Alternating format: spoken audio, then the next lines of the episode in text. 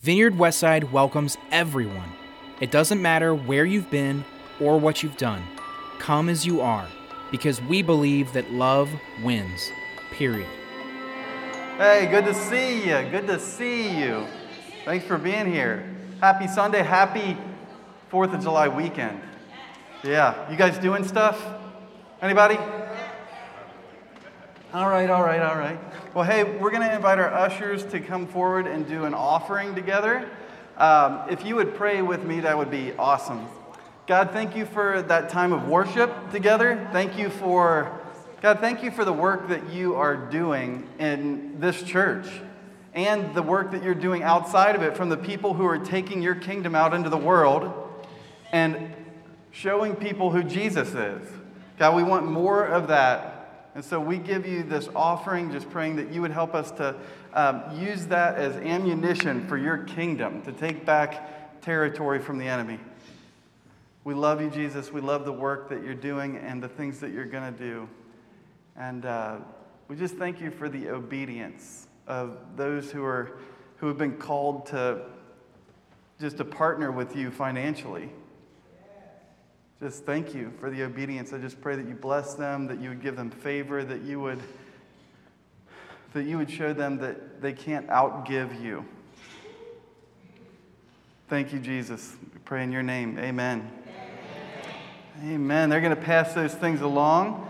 Uh, yeah, I just talked with someone this morning who uh, she said that every week she's been planning on. Uh, you know, giving an offering at church, but she said every time she, she's planning on doing it, she ends up spending the money.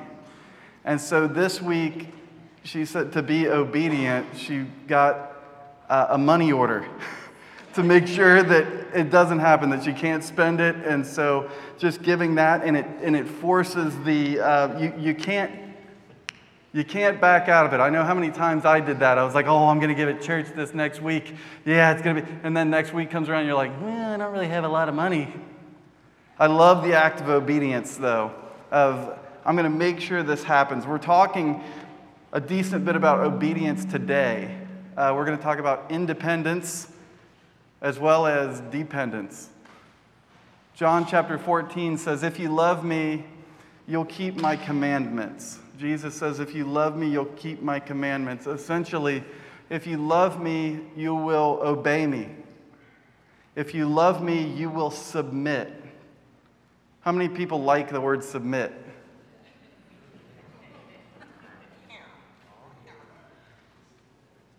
Some of you are a little weird. You might like it. John 15 10 says, If you keep my commandments, you will abide in my love. You will abide in my love. You'll rest in it. You'll stay in it. You'll be a part of my love. You will walk in my love. You'll abide in it if you obey me.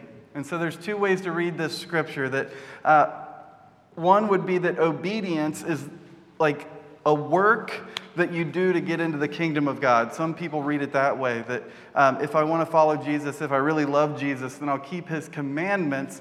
And they take that as I'll follow the rules, I'll do certain things, uh, certain acts to get myself into the kingdom of God.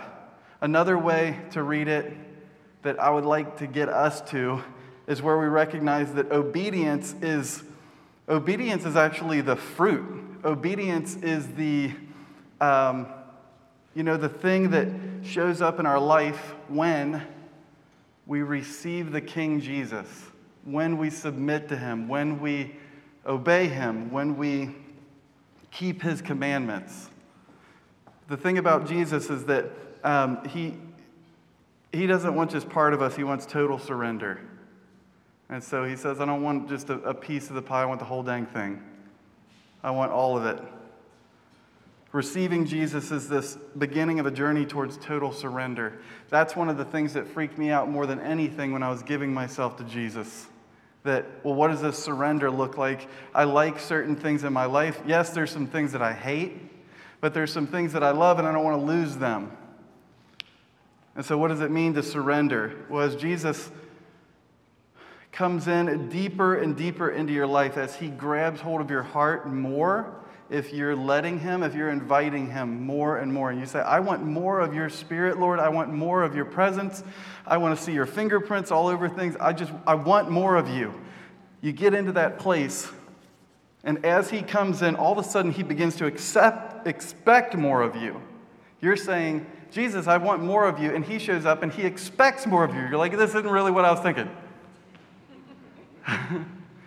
He shows up and he expects more from you because he wants to give more to you. He expects more because he wants to give more to you. And it explains uh, Jesus' kind of unorthodox evangelism strategy. Evangelism, so, is going out and trying to win people for the kingdom of God, to get people to know who Jesus is, that ultimately they would give their lives over to, the, to him. And so Jesus ought to be the king of evangelism, right? He ought to be the, one, you know, he got tons of people to follow him. But Jesus has this way of, it kind of seems like he's doing everything wrong if he wants to grow a church. He's doing everything wrong. Jesus creates forks in the road, every which way. He creates forks in the road. Luke chapter 9, it says, As they were going along the road, someone said to him, Jesus, I'll follow you wherever you go. Jesus said to him, Foxes have holes, and the birds of the air have nests, but the Son of Man has nowhere to lay his head. Essentially, Jesus is saying, so, so you're saying, I'll follow you anywhere you go. And Jesus is saying, P.S., by the way, I'm homeless. So the place that we're going is homeless. I'm homeless. I'm going to be homeless everywhere we go unless somebody lets us stay somewhere. And so, are you, are you sure you're going to go anywhere with me? Because there's going to be some sleeping on the ground, because there's going to be some, some uncomfortable times, there's going to be some hungry times. Further on, it says, To another, he said, Follow me. But he said, Lord, let me first go and bury my father. Let me first go and bury my father. And Jesus said to him, Leave the dead to bury their own dead. Jesus says, Leave the dead to bury their own dead. But as for you, go and proclaim the kingdom of God. Basically, that what's happening in your father's house right now, um, that stuff is spiritually dead. And I'm calling you to be alive. This verse, we, a lot, I always thought it meant that the father had died already, that uh, he was being told not to go and and bury his father. As I studied more, it seems like the father's just old. And so the man is going to, to spend time with him before he passes away. That once he passes away, then I'll be able to follow you, Jesus. Any of you ever do that? Once this thing happens, then I'll be able to give myself over to you completely. Once this thing happens. Further on, it says, Yet another said, I will follow you, Lord, but let me first say farewell to those at my home. Jesus said to him, No one who puts his hand to the plow and looks back is fit for the kingdom. No one who puts his hand to the plow and looks back is not fit for the kingdom. Jesus says this is going to be work, this is going to be intense. This is going to be something different. And you have to give yourself to it completely. There's no looking back and thinking about turning around. There's no looking back at your family and going, I'm homesick. He says, No. This isn't the warm and fuzzy Jesus. It's not really the grow a megachurch Jesus. It's not the one that I would think, um, yeah, that sounds good, I'll follow him. Luke chapter 14. So, these first couple of stories, Jesus was talking to individual people. Luke chapter 14, he's going to talk to a crowd, and it gets even worse. Luke 14, it says, Now great crowds accompanied him, and he turned and said to them, If anyone comes to me and does not hate his own father and mother and wife and children and brothers and sisters, yes, and even his own life, he cannot be my disciple. That's a fork in the road. That's like, mm, okay, do I, what do you mean hate my family? What is Jesus doing here? What is he saying? He goes on even further, as if that's not enough with the, the things he said that you have to do. He says you need to hate your dad, you need to hate your mom. You need to, if you have a son or daughter, you need to hate them. You need to hate your own life. You need to hate your brothers and sisters. What if he told you that? Mark chapter 8, it says, If anyone would come after me, then he must deny himself and take up his cross and follow me. If anyone wants to be with me, wants to come after me, they need to deny themselves, take up their cross, and follow me. Jesus, your sales pitch is interesting. a couple weeks ago, we mentioned a story about someone who's known as the rich young ruler.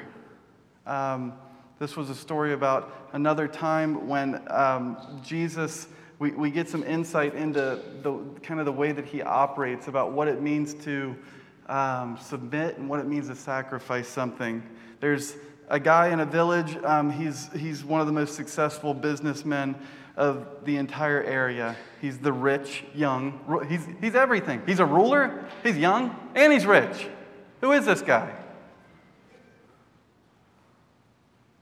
And so he has wealth, he has it says he had energy and vigor in life, he had power, he had status, and he had heard of Jesus and the miracles that Jesus had done. The only thing that he didn't have was this thing that Jesus offered that he'd been hearing about. And so he falls onto his knees before Jesus when Jesus comes into town and he says, What do I need to do? What must I do to inherit eternal life? Because I want this thing. I have everything else. Like, I want this is the one thing. I want to check this off just in case. And so the disciples got to be excited. They're like, well, this is a big catch. You know, they've been sleeping on the ground, they've been eating fish sandwiches.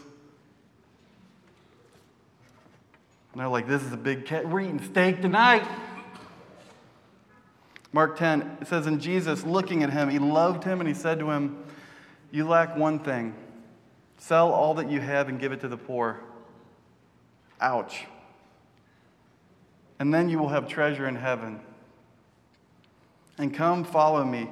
It says, disheartened by the saying, he went away sorrowful because he had great possessions. He went away sorrowful because he had great possessions. So it was this, what must I do? And that was the thing for him that he needed to do. And it sounds like it's probably because his possessions were his king. His possessions were his king. Is this love? Is this good? To tell somebody to sell everything? Like, is that what you have to do? I thought that a little bit. But if I'm going to give myself to Jesus, I have to, I have to give everything away. Jesus is saying, surrendering everything to me is better than having it yourself. How is that true? How is that true? And how is he a good king? We talk about that all the time that he's a good king. He's a good, good father, we sang today. We know Jesus is a good king because of the cross. We know he's a good king because of the cross and what happened on it. Jesus said, I'm better than all of that that you have going on. Here's the work that I did on the cross. The payment has been made for your imperfections.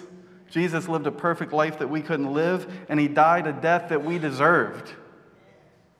And he did it for us, and justice was served. Romans 5 says, But God shows his love for us in that while we were still sinners, Christ died for us. While we were still sinners. Like he did not wait. Are you waiting to get cleaned up? While we were still sinners, Christ died for us. Not after we got cleaned up, not uh, once we got things together, not um, when we quit drinking, not, you know.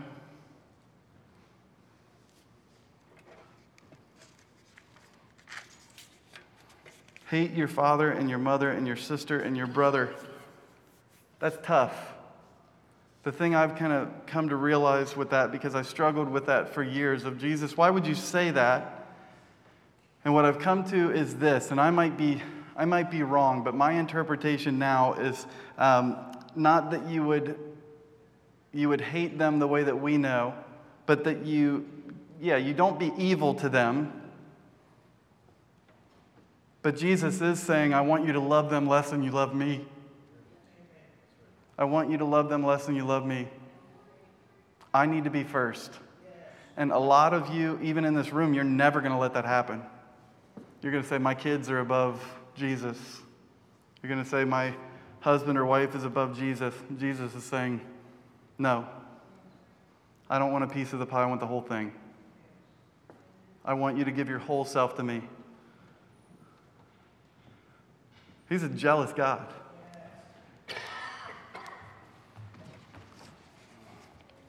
And he's a good king.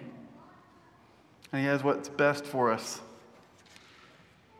Timothy Keller is a, one of my favorite pastors and authors. Um, we've studied a lot of his different group studies in our small group over the years. He writes this If Jesus is your center and Lord, and you fail him, he will forgive you. Your career or whatever you place importance on can't die for your sins. They don't forgive. If Jesus is the creator, Lord, then by definition, nothing could satisfy you like he can. Even if you're successful, even the most successful careers and families cannot give the significance, the security, and affirmation that the author of glory and love can. Jesus is a good king who gives life to us. So he gives, he gives us an opportunity for real life, an opportunity for real life. Just like with the rich young ruler um, Jesus loves us enough not to just die for us, but also to tell us the hard truth about things. He loves us enough to let us know. Um, Jesus loves us enough to tell us when we have things in our teeth, right? Like, you got this thing, buddy. You got you to get this. And here's what Jesus is, is kind of bringing up through all of this. He's saying, I am the King of kings, and you have a counterfeit king. You have a counterfeit king in your life. I have counterfeit kings. You have counterfeit kings. None of us really like being told what to do. Um, a lot of us, our counterfeit king is just that independence, right? The independence. We love the independence of things. When you turn 16, what do you do? I got to drive. When you get in that car, what is it? Independence.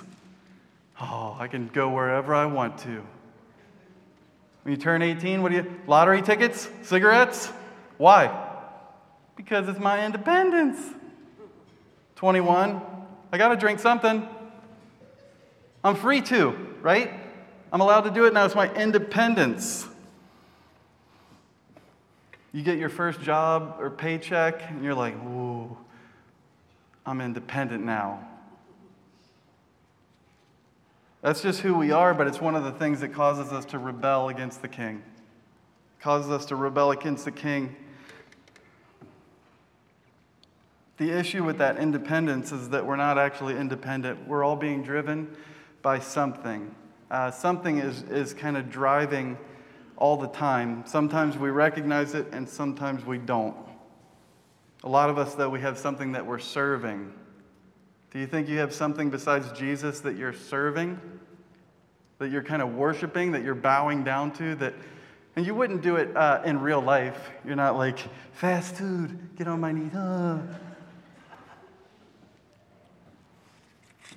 But it is uncomfortable to watch people bow down, um, even like metaphorically. But we do bow down. We bow down to counterfeit kings uh, a lot of times they're called idols. These idols, uh, we don't want to confess having them because it makes it, it seems it's, it's a weakness, right? But we have idols. What's an idol? An idol is anything more important to you than Jesus. It's anything that absorbs your heart and your imagination more than Jesus. It's also anything that you seek to give you what only Jesus can give. There are many ways to describe that kind of relationship to something, but perhaps the best one is worship. And so some of us serve idols. We bow down to counterfeit kings. We, we worship phony kings. Satan is the prince of this world, but he's not our only enemy. He's in this world and he's an enemy, but he's not the only one. For some of us, we're also our own worst enemy. We believe that lie that we're our own king or queen. Like that I'm the one in charge, I'm independent, right? But Jesus puts these forks in the road to cause, uh, to cause us to question. Mark chapter 8, it says, If anyone would come after me, he needs to deny himself and take up his cross and follow me. For whoever wants to save his life will lose it. But whoever loses his life for me and for the gospel will save it. Jesus deliberately uses these words that have caused people to be super uncomfortable. He says, Take up your cross. The only way, the only reason, the only time that you would take up a cross because you were forced to carry your own cross if you were going to be crucified. And so, if you were on your way to crucifixion, you would carry a cross, take up your cross. Crucifixion was humiliating, it was usually naked. Sometimes it was upside down, and it was an excruciating death. Crucifixion comes from the word excruciating. It's out of, you know, what do we have in the middle of this word? Cruci, excruciating death. It means out of the cross. Jesus paints this picture about being willing to die and give up everything to receive the kingdom of God entirely, there have to be two deaths Jesus' death on the cross and your death spiritually. You giving up your life for Him, you have to die, he says. That the old you has to die, that if you were to follow Jesus, it's going to cost you your life. That people who say, I'll follow you to the ends of the earth, Jesus, Jesus says, You won't follow me to the end of Cheviot. Like, you better think about the cost. Think about the cost. There's a cost associated with things that can be uh, very different. So, if you buy sushi at a store, at a, a restaurant, it's going to have a cost, right? This is how much it costs. But there's also a cost like uh, the oceans being overfished. There's a cost like uh, the amount of pollution that's put out by trucks that are bringing this. There's a cost. There's lots of different costs on things. Jesus says, I want you to count the cost. There's a, there's a lot of costs involved in this as well. Jesus has cost me all kinds of things. He's cost me friendships with people. I've lost friends because I didn't indulge in certain appetites with them. Jesus has cost me money. Oh my goodness.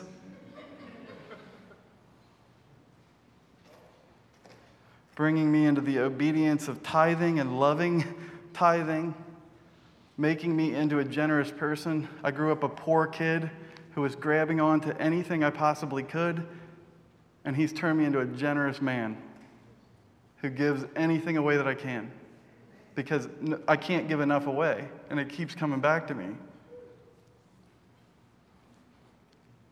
Jesus could cost you your sex life. Some of you have a, a, a, thing going, and you love how it's going. It's promiscuous and it's wonderful. Jesus gets into your heart, you're gonna, he's gonna cost you that. He's gonna cost you that. He just cost. It's costly to obey Jesus, but it's worth it.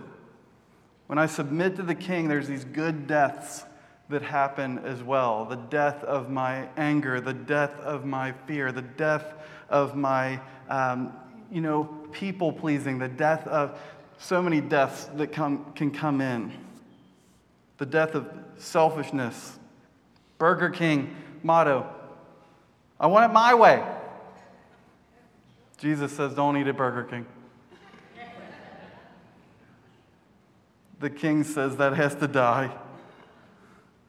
In your marriage and your parenting and your leadership, at your job, you know, in your job situation, in your school situation, in your, um, I don't know what to do with this kid of mine who's gone off the rails situation. I don't know what to do with my, um, my debt situation. That Jesus wants all of it. He says, I need all of these things. I need you to submit all of these things. The King of Kings has killed massive amounts of fear in me. The King of Kings has killed. Um, uh, I, used to, I used to be a control freak, and I've let go of that so much because of him. Different behaviors, thoughts, relationships that were no good. Uh, Jesus has cost me many of those things. The King of Kings has, uh, has killed uh, approval seeking in me. Because I'm His now.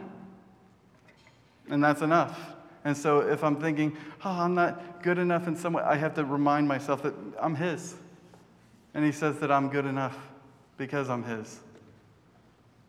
Dying is a good thing. King Jesus doesn't want to share his throne with anything. He doesn't want to share his throne with anything.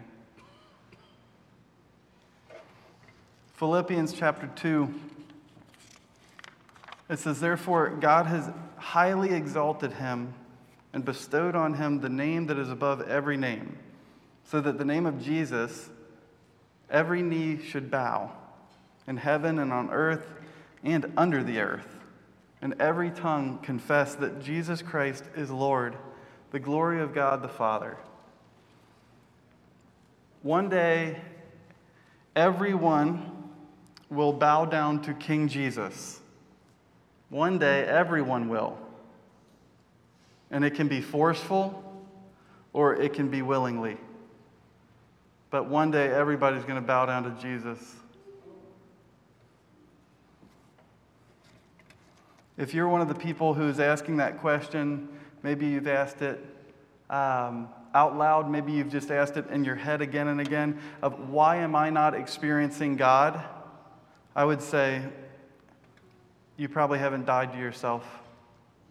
You probably haven't died to something that you need to die to. But if you want to die to something, you need to count the cost. Jesus wants everything, every part of it. He doesn't want just a little piece of it.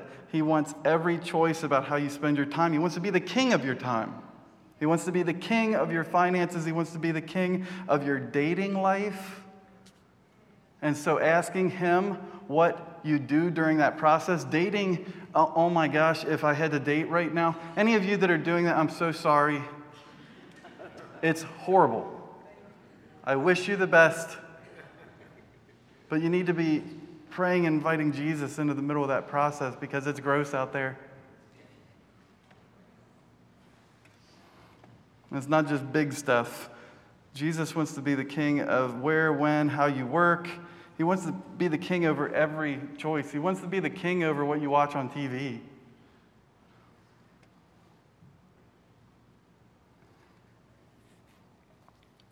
It's honorable to count the cost. If you're a person who's like, okay, am I ready to do that? Jesus, what he would say again and again is you need to count the cost. You need to count the cost of what I'm asking you because I don't want just a little haphazard, like, um, you can't be standing in two kingdoms at the same time. You have the kingdom of God and the kingdom of this world. If you're straddling both of them, he says, I don't need you. I don't need any fence riders. I need somebody who's got both feet completely planted into the kingdom.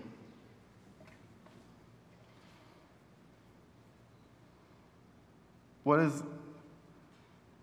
what's the false king that you have surrendered to? What is the thing that is keeping you from giving yourself to Christ all the way? Do you have a thing? Do you have a few things?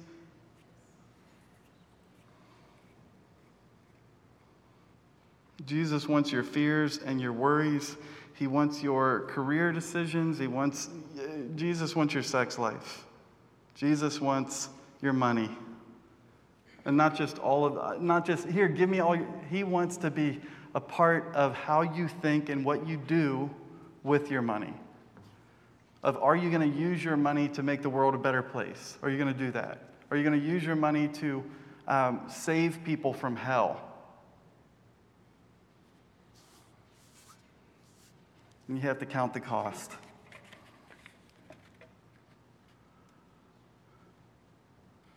I just want to close in, in praying for you. Um, that's what is on my mind right now. So if you all would, would indulge me in the praying part. Jesus, thank you for just showing us a, a, better way to live. I pray that you would bring us to an understanding. This is, this is hard stuff. Hating our mother and father and uh, giving things up, taking up our cross to follow you, it's just hard. And so we just pray that you would give us a deeper understanding of what you mean. Pray that you would give us uh, the courage to give ourselves to you and to step into obedience. You say that if we love you, we'll obey your commands. I love you, Jesus. I want to do the things that you say. We love you. We want more of you.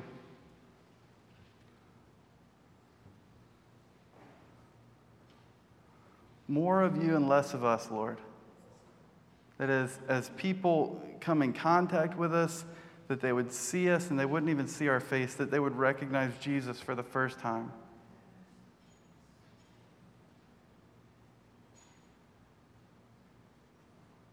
Make us strong and courageous.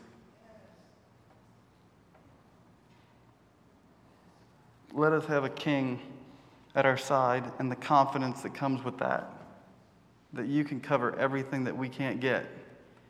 That if we give ourselves over to you, that you will have our back. That you'll love us, you'll forgive us, you'll give us access to a life of eternal, just heaven. Thank you for who you are, Jesus. Thank you for who you're making us. Pray in your name. Amen. Amen. Amen. God bless you guys. I hope that you have an awesome weekend and uh, don't blow any fingers off. And uh, I will see you guys soon. For more information about Vineyard Westside, please visit vineyardwestside.com.